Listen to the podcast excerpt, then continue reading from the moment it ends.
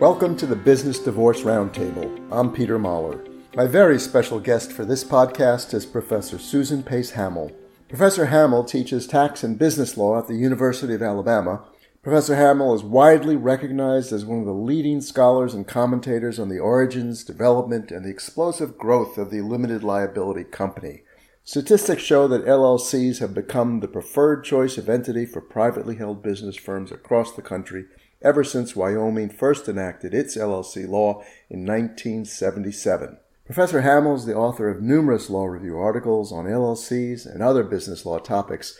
I invited her onto the podcast to discuss her latest article, published in volume 51 of the Cumberland Law Review, entitled Some Musings as LLCs Approach the 50 Year Milestone. The article retraces the forces that led to the LLC revolution, as well as the forces that drove their transition away from their partnership attributes toward the corporation model. Her article also draws special attention to the troubling disparities between the rights of minority members of LLCs versus other business forms under the evolved LLC statutes that did away with default rules granting withdrawal and buyout rights. The professor's article covers a lot more ground than we were able to cover in the interview, so you'll want to go to my New York Business Divorce blog where you'll find a link to the article. So without further ado, I give you Professor Susan Pace Hamel.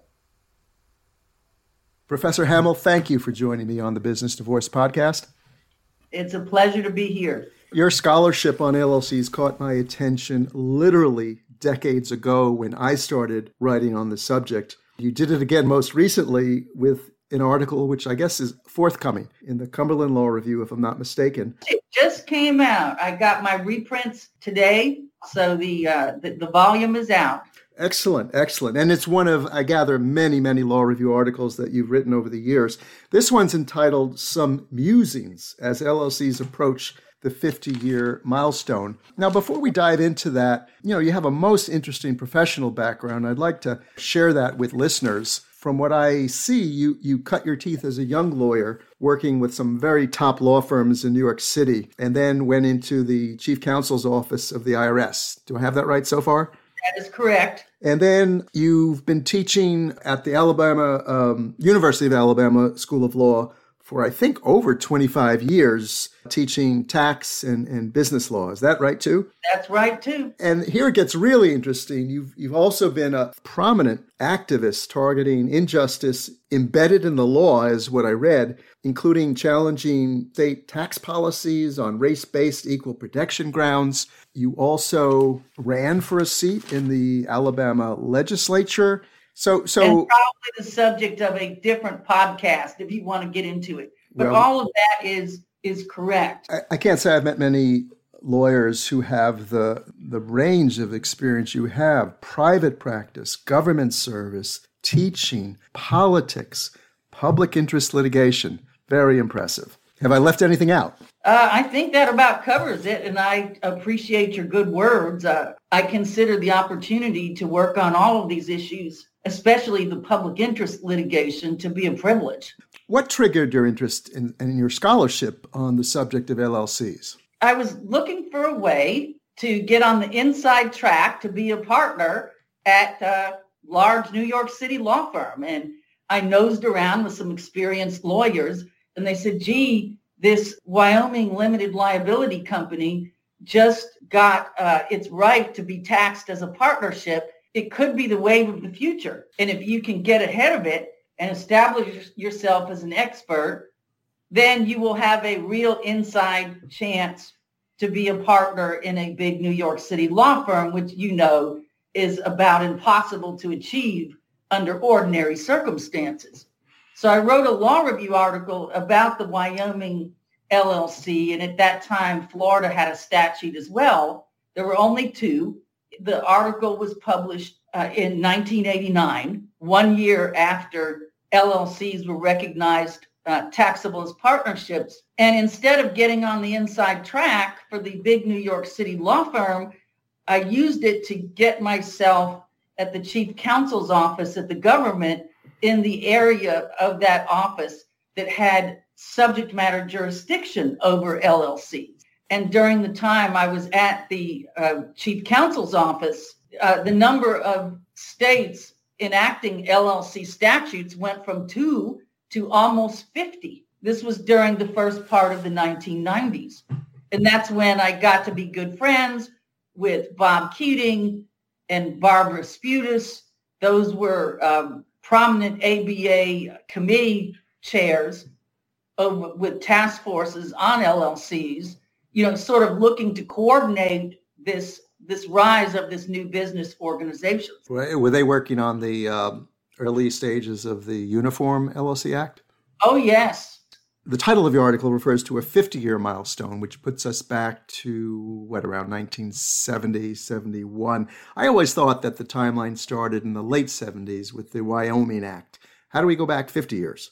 Well, I said approach 50 years. The the first attempt to create a LLC statute was in 1975. Frank Burke, the late Frank Burke, is the father of LLCs.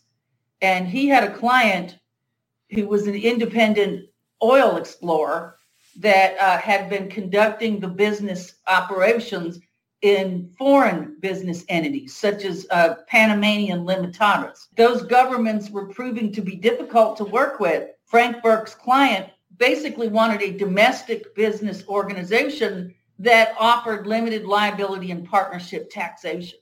And so Frank Burke invented one.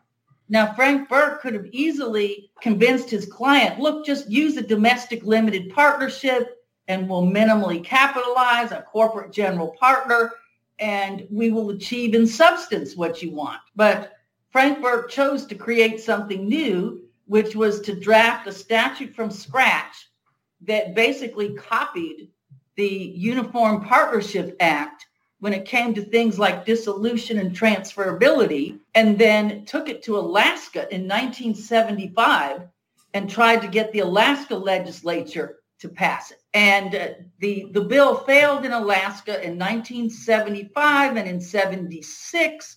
We don't know why. We think it had to do with vendetta between legislators. In other words, we don't think it had anything to do with the bill itself being uh, complicated or controversial. And so Frank got frustrated and took his new LLC to Wyoming. And the Wyoming legislature passed the first LLC statute in 1970. 50 years is a long time measured at least, you know, by the human lifespan, but it, it's it's like lightning speed when you look at the LLC's travel. I think as as you described it, from obscurity to the mainstream. You know, where currently LLCs account for, I think you said more than twenty five percent of business tax filings at the expense of corporations and, and, and, partnerships.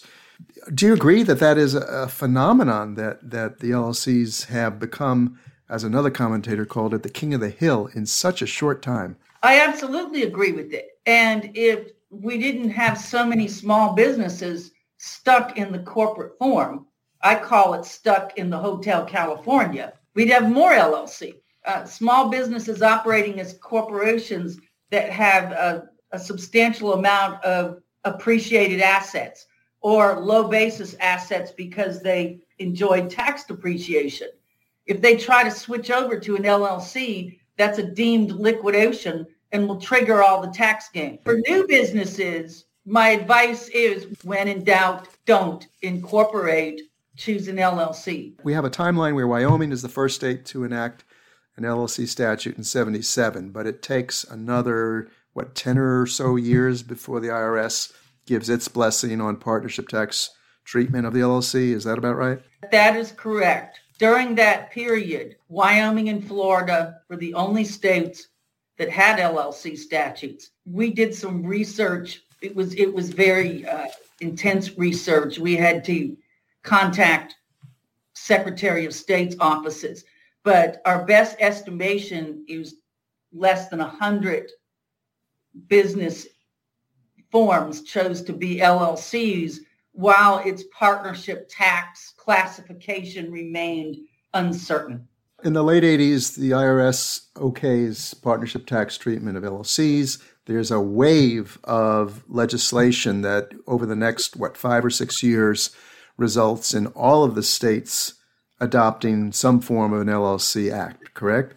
The wave of legislation started in 1990 with the state of Kansas. And then you had the state of Virginia. The state of Delaware didn't wake up until 1992. So the early states were states where the relationship between the business bar and the tax bar and the legislature was was chummier and more informal. And then once it started to catch on like a snowball, the other states quickly followed. And then the more states that enacted LLC statutes, the more the you could say the trailing states or the the states without statutes were willing to wake up and kind of get on the bandwagon. This is how uh, corporation statutes were invented. You had the early general incorporation laws in the 19th century, and then other states jumped on the bandwagon to pass their first general incorporation laws. New York caught the LLC wave relatively late in the game. They didn't enact it until 94 after it was uh, attempted to pass through the legislature for a few years, and there were concerns over loss of revenues. But then, you know, as you say, they they had to catch up with all of their neighboring states and other states across the country. You have by the mid 1990s, virtually, if not all of the states have enacted LLC laws. But am I correct that there's still a, a lag uh, in the period, say, the through the mid to the latter part of the 90s, where you don't see all that many LLCs, relatively speaking, being formed? And, and, and, and if I'm right about that, why was that? Well, the early concerns during the time of the first generation statutes were there were the comity concerns. You know, did uh, would one state recognize another state statute? Those concerns died out quickly once you had most of the states, and by 1996, all of the states with statutes. There were also concerns about business issues of the LLC itself. In order to create a slam dunk taxed as a partnership business organization. These LLCs not only closely resembled general partnerships, in many ways they were super general partnerships. They dissolved on the departure or change of any member, and you couldn't transfer an interest without unanimous consent. And some of the statutes created what they called bulletproof statutes by making these provisions immutable. And there was a lot of consternation concerning the business feasibility of LLCs as long as they remained so tethered to be super general partnership like. And there was a lot of lobbying to the Internal Revenue Service to, hey, if limited partnerships can pretty much resemble corporations and kind of jump through these classification hoops in a, uh, you could say, a formalistic way that didn't have any meaning, then LLCs should have the same rights. And the government hemmed and hawed and dragged its feet. I was at many of those meetings. But by the time we got to the end of 1996, the government threw in the towel and said, oh, just tax them all as partnerships. We don't care what their provisions are. That created two developments. One, businesses could choose LLCs and through their operating agreements, get rid of the undesirable super partnership traits which was good for the businesses. And it also paved the way for LLCs to more strongly resemble corporations, which was a related development, but still a very different development because mm-hmm. the development where LLCs went from being super partnerships to being, we'll say, ordinary partnerships, and then swinging over to the corporation side of the fence. Well, the swinging over to the corporation side of the fence was motivated by tax planning, but it was estate and gift tax planning that that was the tax tail that wagged the dog. And that that is referencing the need to um, provide a basis for significant discounts in valuation of LLC interest. No, that's right. Under the very, and this is cited in the Musings article, and I also cite some other articles that address this issue buried in the gift and estate tax valuation standards. If a family business wants the discount because the the person inheriting the share is inheriting essentially a not liquid share, can't you know can't can't get yourself bought out. The uh, the lack of buyout right has to be in the statutory default the mere operating agreement won't do. In other words, if the if LLCs left the right to dissociate and be bought out in the default, and then you had the operating agreement of a family business strip those rights, which which default means operating agreement can do that. That will not get mm. you the discount valuation. And so the gift and estate tax planners, and believe me, they are some of the best planners in the world. They uh, lobbied heavily for uh, LLCs to not only eliminate dissolution triggers, not only eliminate the immutable super partnership traits, but to eliminate any dissociation and buyout rights in the statutory default. I remember when this was happening in Alabama in the late 90s, and I said to my colleague, I'm not sure this is good business policy because what you're going to do is import into LLCs all the close corporation issues that have been clogging the courts for years. And he said, you're not thinking of going down to Montgomery and causing any trouble, are you? So LLCs, you know, and this picked up steam big time in the late 90s, swung from being partnership-like to being corporate-like. And by the year 2000, not only did we have this transformation into the corporate world of LLCs well on its way to being complete. It didn't really get to be fully complete till into the 2000s. By the year 2000, 10% of business organizations were LLCs. I have in the Musings article various statistics of income information, you know, on the relative growth of the number of biz orgs. And the last, the, the latest information I was able to get was a Freedom of Information request for the year 2019 27% of business organizations are LLCs. And I bet you, you know, we're now in the year 2021, about to start 2022 soon. I bet you that if it hasn't already crossed the 30% threshold, that it will. You know, what you've described uh, very, very accurately depicts what happened in New York with the swing with those amendments that were enacted in the late 90s that flipped the default rules with respect to some of the dissolution provisions and flipped it with respect to withdrawal rights, eliminating uh, withdrawal rights as, as a default rule. But in New York, and I don't know if this is characteristic of, of many other states, the, the LCs took on these corporate characteristics, but did not also update the remedies available to minority members of LLCs to bring them in conformity with the minority rights, the, the rights of minority shareholders of closely held corporations, including minority, you know, shareholder oppression statutes that I know New York adopted in the late 70s, and I believe many, many other states enacted that kind of legislation for closed corporations also.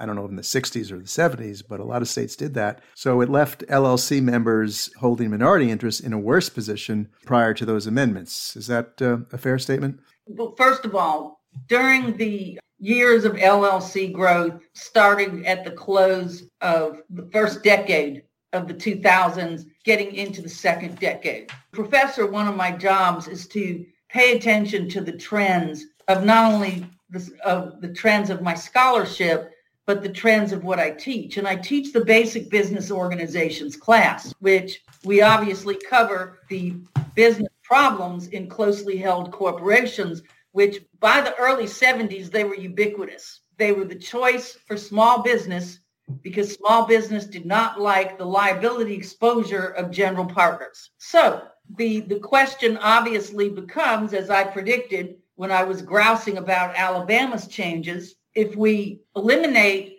dissociation and buyout rights and the statutory default, that means you have to plan for them. And as you know, buy-sell agreements, if, if they're drafted poorly, can do more harm than good. Or as I tell my students, it's like playing with fire. And if you don't do a good job, you're somebody's going to get burned with a buy-sell agreement because someone will get lowballed out when the agreement's triggered. But if there is no agreement, LLCs have always been majoritarian structured as far as the management and as far as general voting patterns. So you have a potential for the majority of the of, of the members to exclude another member if there's a falling out. And if the if the business model for the LLC is closely held, where ownership and control are not as a matter of substance separate, where the participants are not only investing as investors as far as their capital, but also what I say their time and talents, which is, means you have your equity investment and your sweat investment, and you're in this business not just as an investor, but also to make a living. Then you have what we call the classic minority freeze out, squeeze out oppression. And the question is, well, shouldn't LLC members in this position have the same remedies as a shareholder in a corporation? Now, my answer to that is yes, they should. There is no difference. The fact that they're taxed differently, corporation versus LLC, is irrelevant because the business issue of oppression and squeeze out has nothing to do with tax policy. And in fact, the reason why LLCs are in this position is because they were driven by the tax tail and they were invented by the tax tail. And so business issues with LLCs should be resolved at the state level based on how the state treats corporations or partnerships depending on which the LLC resembles. Now, the state of Massachusetts is the model of perfect parity. In 2008 and 2018, respectively, and these cases are in the footnotes of the Musings article, the Massachusetts Supreme Court applied the famous cases of Donahue and Wilkes, which created remedies for, for squeezed out minority shareholders. Citing those cases, they applied the same remedy to the minority LLC member, recognizing that nothing new under the sun here. We're going to apply Massachusetts law in the same way. Professor, was that in the absence of any Massachusetts statute governing Massachusetts LLCs? statute, the, the involuntary dissolution statute for both corporations and LLCs does not have an oppression remedy. And the reason is that the uh, Massachusetts policymakers believe that the Massachusetts courts and their common law remedies should be the vehicle to address these concerns. Or as I say to my students, Massachusetts has a one-track remedy to this, not a two-track remedy. You see, it, in states that have a statutory dissolution provision and a common law remedy, you're kind of like dealing with two railroad lines going the same direction, but maybe taking different twists and turns. It gets a little confusing. Massachusetts is committed to minority remedies, but they are committed in addressing them in the courts yeah. alone. So that they had the Massachusetts courts had sort of a clean slate that they could write on, whereas in states like New York and many other states where they have dissolution statutes and, and set forth grounds, uh, uh, various grounds for dissolution and various remedies for dissolution, they don't have that clean slate. So their hands are somewhat tied. No.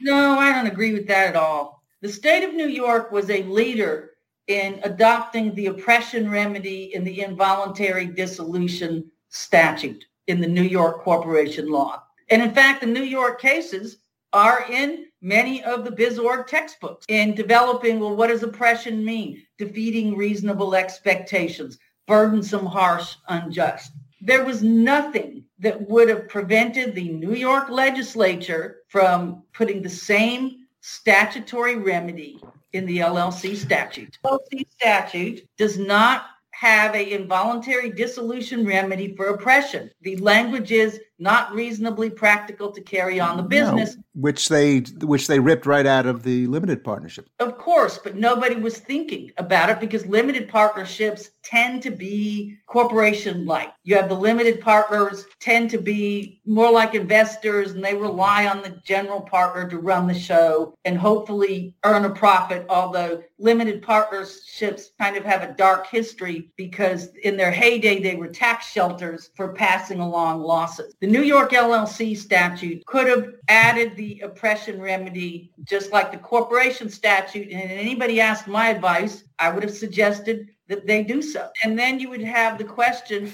do we interpret the standard for oppression with LLC minority members the same way we do corporation minority shareholders? And my answer to that would be they should be the same. They should be within a particular state, there should be parity in the remedy offered to an aggrieved minority owner. I'm using the word owner to encompass both corporation shareholder and LLC member. It's the same problem. Remedies should be the same in a particular state. The states don't have the same remedies. The state of Delaware does not recognize such remedies for minority squeezed out owners. They don't recognize it for in the corporation world. See Nixon versus Blackwell. They don't recognize it in the LLC world. This is also discussed in the Musings article. Delaware is very law and economics, very contractarian very much you make your corporate bed, you lie in it, and if you want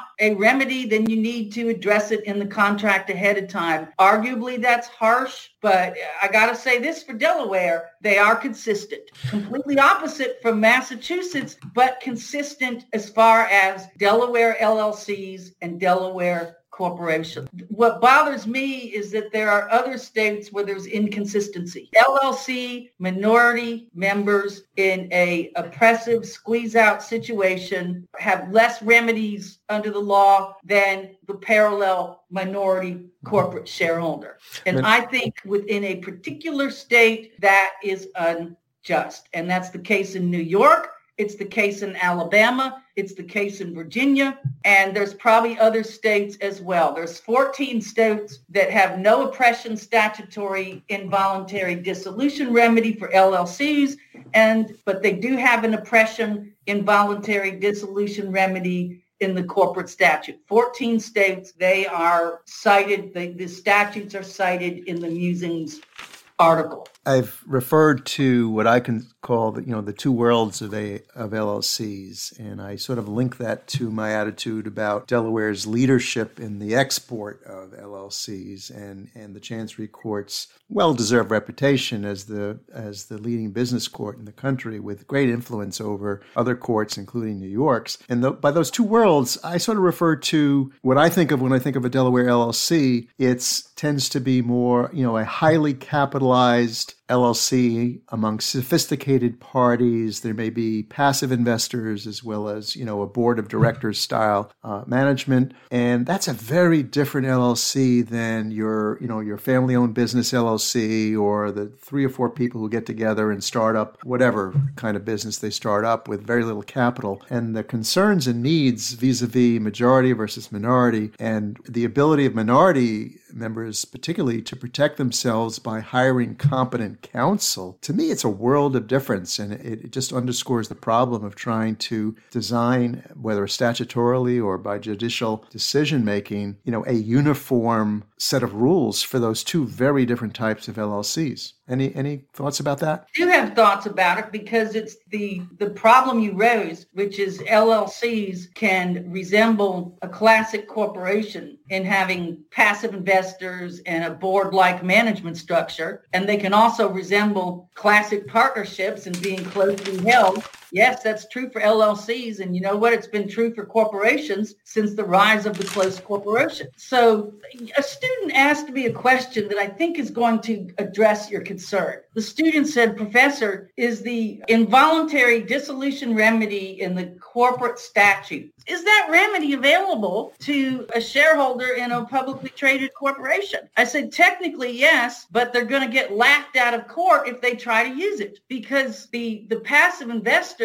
how could they, I've been oppressed. Well, how could that be? One, there's no such thing as a buyout right unless you negotiate for it. And the usual way you sell is on the market. And if you're unhappy with what the board is doing, the place to go is not my investment is being oppressed, but the board is breaching its fiduciary duties to the corporation. And we have well-developed, which some would say too weak, derivative litigation addressing the fiduciary duties of corporate managers. That's in the fiduciary duty part of, of the Musings article. So while the oppression remedy isn't limited to closely held corporations, you'd have to define that as a practical matter. The facts and circumstances that would give rise to such a remedy, if it exists, is not going to come up in the in the publicly traded uh, management and control is centralized situation, which doesn't mean the investors won't end up unhappy. And if you have a kind of a odd situation where you, let's say you have classes of stock that that from an economic level aren't different. They're classes stock with maybe some different voting rights. But from a equity economic level, they're the same. And if the directors, you know, dumped one class with a lot of dividends and then decided not to pay dividends for the other class, you've got a potential self-dealing situation here, particularly if there's nefarious reasons for one class being favored economically such as maybe heavy director ownership in that class, which would trigger the fairness to the other investors. This is this is applying the self-dealing standards of the seminal Delaware case of Sinclair versus Levien, 1971 anchor, anchor, anchor case. Again, the remedies as far as your classic investors in what I'm going to call a widely held, publicly traded management and control are separate, not fused.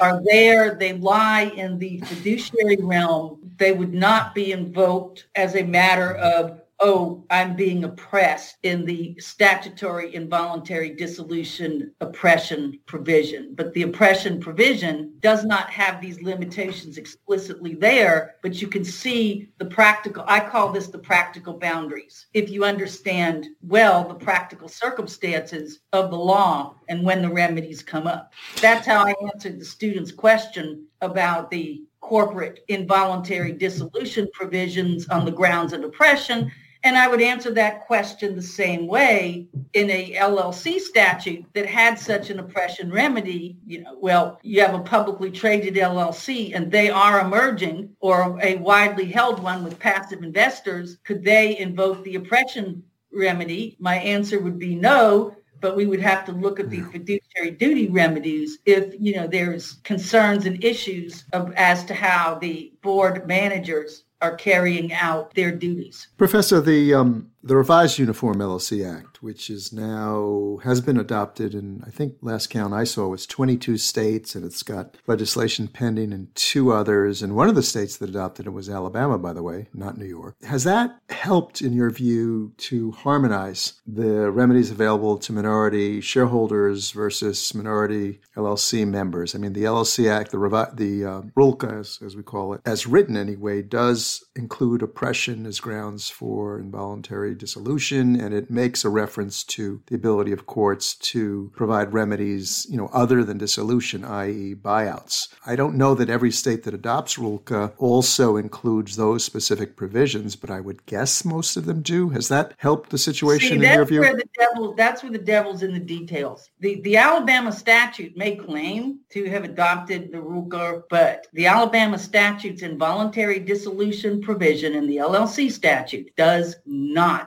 have an oppression remedy. It copies Delaware, lock, stock, and barrel. Which is the same as New York. Correct. So this is what I tell my students. I don't care what the preamble says they've done as far as we've adopted this or we've adopted that. You cannot deal with an LLC at all unless you have the most current version of that state's statute right there under your nose. And we went through almost like a checklist what you must first determine before you determine anything.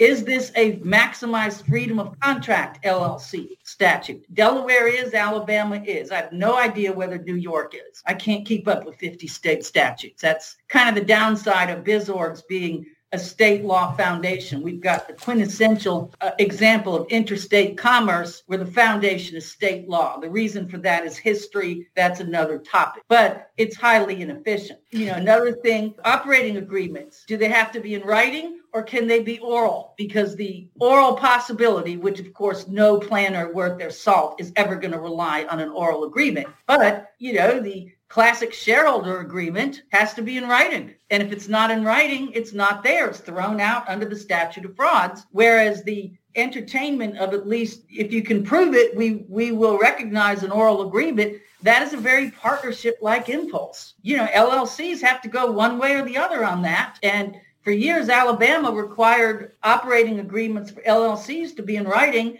And in 2014, they switched over to allow oral agreements. So that's hence I said you have to have the most recent statute for that state under your nose. You cannot rely on a summary of, well, it's like this or it's like that, because it may adopt parts of the Uniform Act, for example, but in, in key areas not, because it, it, it it truly is a unique creature of its own. And the birth of LLCs and its phenomenal growth is completely due to its advantage of combining corporate limited liability and partnership taxation under subchapter K, meaning free of subchapter S restrictions. That fueled its birth and that continues to fuel its growth. And the business statutes themselves, I tell my students, are the least uniform of all the BizOrg. Professor, your, your Musings article concludes with, you know, some dire prediction about LLCs. Let me read, let me uh, quote from it if you don't mind. You write, the use of LLCs has strayed beyond the honorable intentions behind its invention and early development. I predict that as LLCs cross the half century threshold, they will become an instrument of additional schemes, that's a strong word, making the business world worse off and creating the need for further federal intervention. Um, but you got to keep reading to get the context. Keep reading. Such future schemes can no more be blamed on LLCs than other business problems occurring long before LLCs joined the business organization landscape, all of which are caused by state law control over the foundation of business organizations and the flawed business tax structure or state Stated another way, the more things change, the more they remain the same. I think I've come to the end of your article. Um, why such a dire prediction and what's the federal intervention that you have in mind well okay let's go let's let's go back to what i'm alluding to business law evolved foundationally in the states from its very beginning the early litigation over the first uh, when the first general partners started moonlighting with uh, on each other the state courts had to sort out whether there were legal remedies for the early breaches of fiduciary duty. It was a state court thing and business in the 1700s didn't usually cross state lines. You had the butcher, the baker, the candlestick maker. The early corporations were to develop bigger projects that required continuity of life, that required infusion of capital, like the, the first turnpikes, the first education institutions, the first canals, the first banks, financial institutions, and for historical reasons, the issuance of the first corporate charters that gave legal recognition to the first corporations. These were done one by one by special bill, were issued by the, well, the very first American corporate charters were issued by the uh, British Parliament and the British Crown by the way. And then the uh, early colonial assemblies and then the first state legislatures, the federal law never took over the issuance of the first corporations because they just they, they weren't interested. There was some near misses. This is in another article. By the time we got to the late 19th and early 20th century, corporations and, and, and now we have the first general incorporation statutes, which are state law. And we have the early race to the bottom, which Delaware won meaning the favorite place for the ancestors of our big business, which weren't strongly regulated at all, which is how we got the stock market crash of 1929 as well as other lax protection of investors. And then we had all of a sudden a cry out, oh, we need federal licensing. We need federal corporate chartering. We need to take this legal entity out of state law control. Four presidential administrations tried, both Roosevelt's and then in between them, Taft and Wilson all failed. So then what happened? You had your first strong federal law was the Securities Acts of 1933 and 34 to say, okay, we don't care where your corporation is organized. When you offer stock, you have to meet certain disclosure requirements. And when you solicit proxies, you have to meet certain standards because we don't trust the states to, to do a good job providing legal protection because they're too busy competing with each other. That's how we got the state law foundation over biz orgs. And then when federal law chooses to, which they can under the Commerce Clause, to say, wait a minute, we don't care where the business is, federal law, and they got to spell out the requirements of federal law. That's the two-tier state and federal approach. So not only do business lawyers have to deal with the fact that business law is a 50 state creature, with each BizOrg having its own statute. But when federal law applies, it of course supersedes whatever the state law would allow. So you got the dance between federal and state law, which I call the, the, the Fred Astaire and Ginger Rogers dance. And of course, Ginger has high heels and is backward. So you could say that's the state law dealing with it because that's harder and more unwieldy than federal law. That's what I mean. When I mean is that the, the so why is LLCs going to be used more for scheming? Well, because they're growing faster because they also offer the holy grail of corporate liability protection, unless you pierce the veil, of course, and the partnership taxation. When I hear the word scheme, though, I think of a victim. Who's the victim of the scheme? Well, okay. Did you read the part of my article called Other Unfortunate Uses of LLCs? Starting in 2015, I start I, I got phone calls from investigative reporters, the New York Times, the Atlanta Journal Constitution, the big paper in Memphis, about uh, LLCs being used to obscure the owner of real estate. See, over time, the, the, the first generation statutes, you had to identify in the articles who the managers were. But over time, as the LLC statutes were amended by the state legislatures in response to whatever lobbying they're getting, it became easier to obscure who, who the wizard is behind the curtain. And so what happened was you would have these LLCs owning in Manhattan, it was these expensive condominiums and the uh, New York Housing Authority or whoever was trying to figure out who really owned these condominiums. And they found, well, it's owned by this LLC and the registered agent is this corporation and we can't get any further but they were they suspected that these llcs were owned by some nefarious characters wanted for fraud and you know basically not the sort of folks that you want owning some of the pristine real estate in manhattan. In other places such as atlanta and memphis you had these blighted rental properties in these cities and the you know the city housing authorities would try to figure out well who's in charge of this real estate? Because there's all these issues of habitability and they would find out well the the building is owned by an LLC and the registered corporate agent is X corporation and they couldn't get any further. So I was getting calls on what I'm going to call the use of, of LLCs to obscure who owns real estate in, you know, in a closely held way. You know, you, I mean, Walt Disney Company owns lots of real estate as well, but Walt Disney, Disney Company is a publicly traded corporation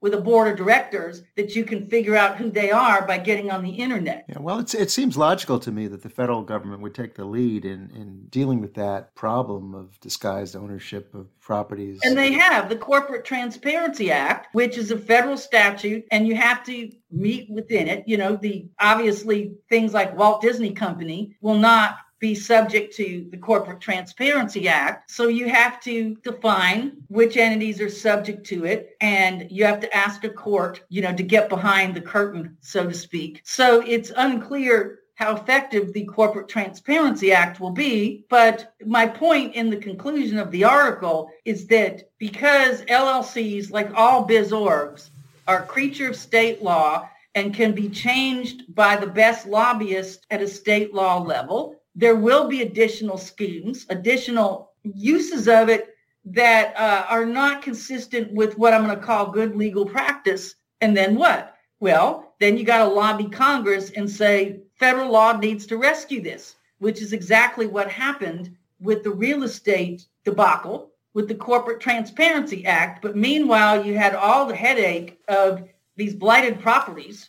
And, you know, I just, I don't think this is the best way to run a business law railroad. It's not the fault of LLCs. It's the fault of business organization law is foundationally a state law creature. Well, I guess there is, after all, a silver lining to the fact that our New York legislature has done nothing about LLC laws for probably about over 20, 20 years now. So maybe New York won't be in the uh, subject to the kind of lobbying and scheming that you're talking about because nothing ever happens in the New York legislature when it comes to business organizations, or hardly anything ever happens. Anyway, on that note, I, I, I'd, I'd like to thank you, Professor. It's been a pleasure talking with you. I look forward to your, your future contributions to the still evolving body of law governing LLCs. Thanks for listening to the podcast. Once again, the title of Professor Hamill's article is Some Musings as LLCs Approach the 50 Year Milestone. It's published in volume 51 of the Cumberland Law Review, and you can also find a link on my New York Business Divorce blog. Till next time, this is Peter Mahler.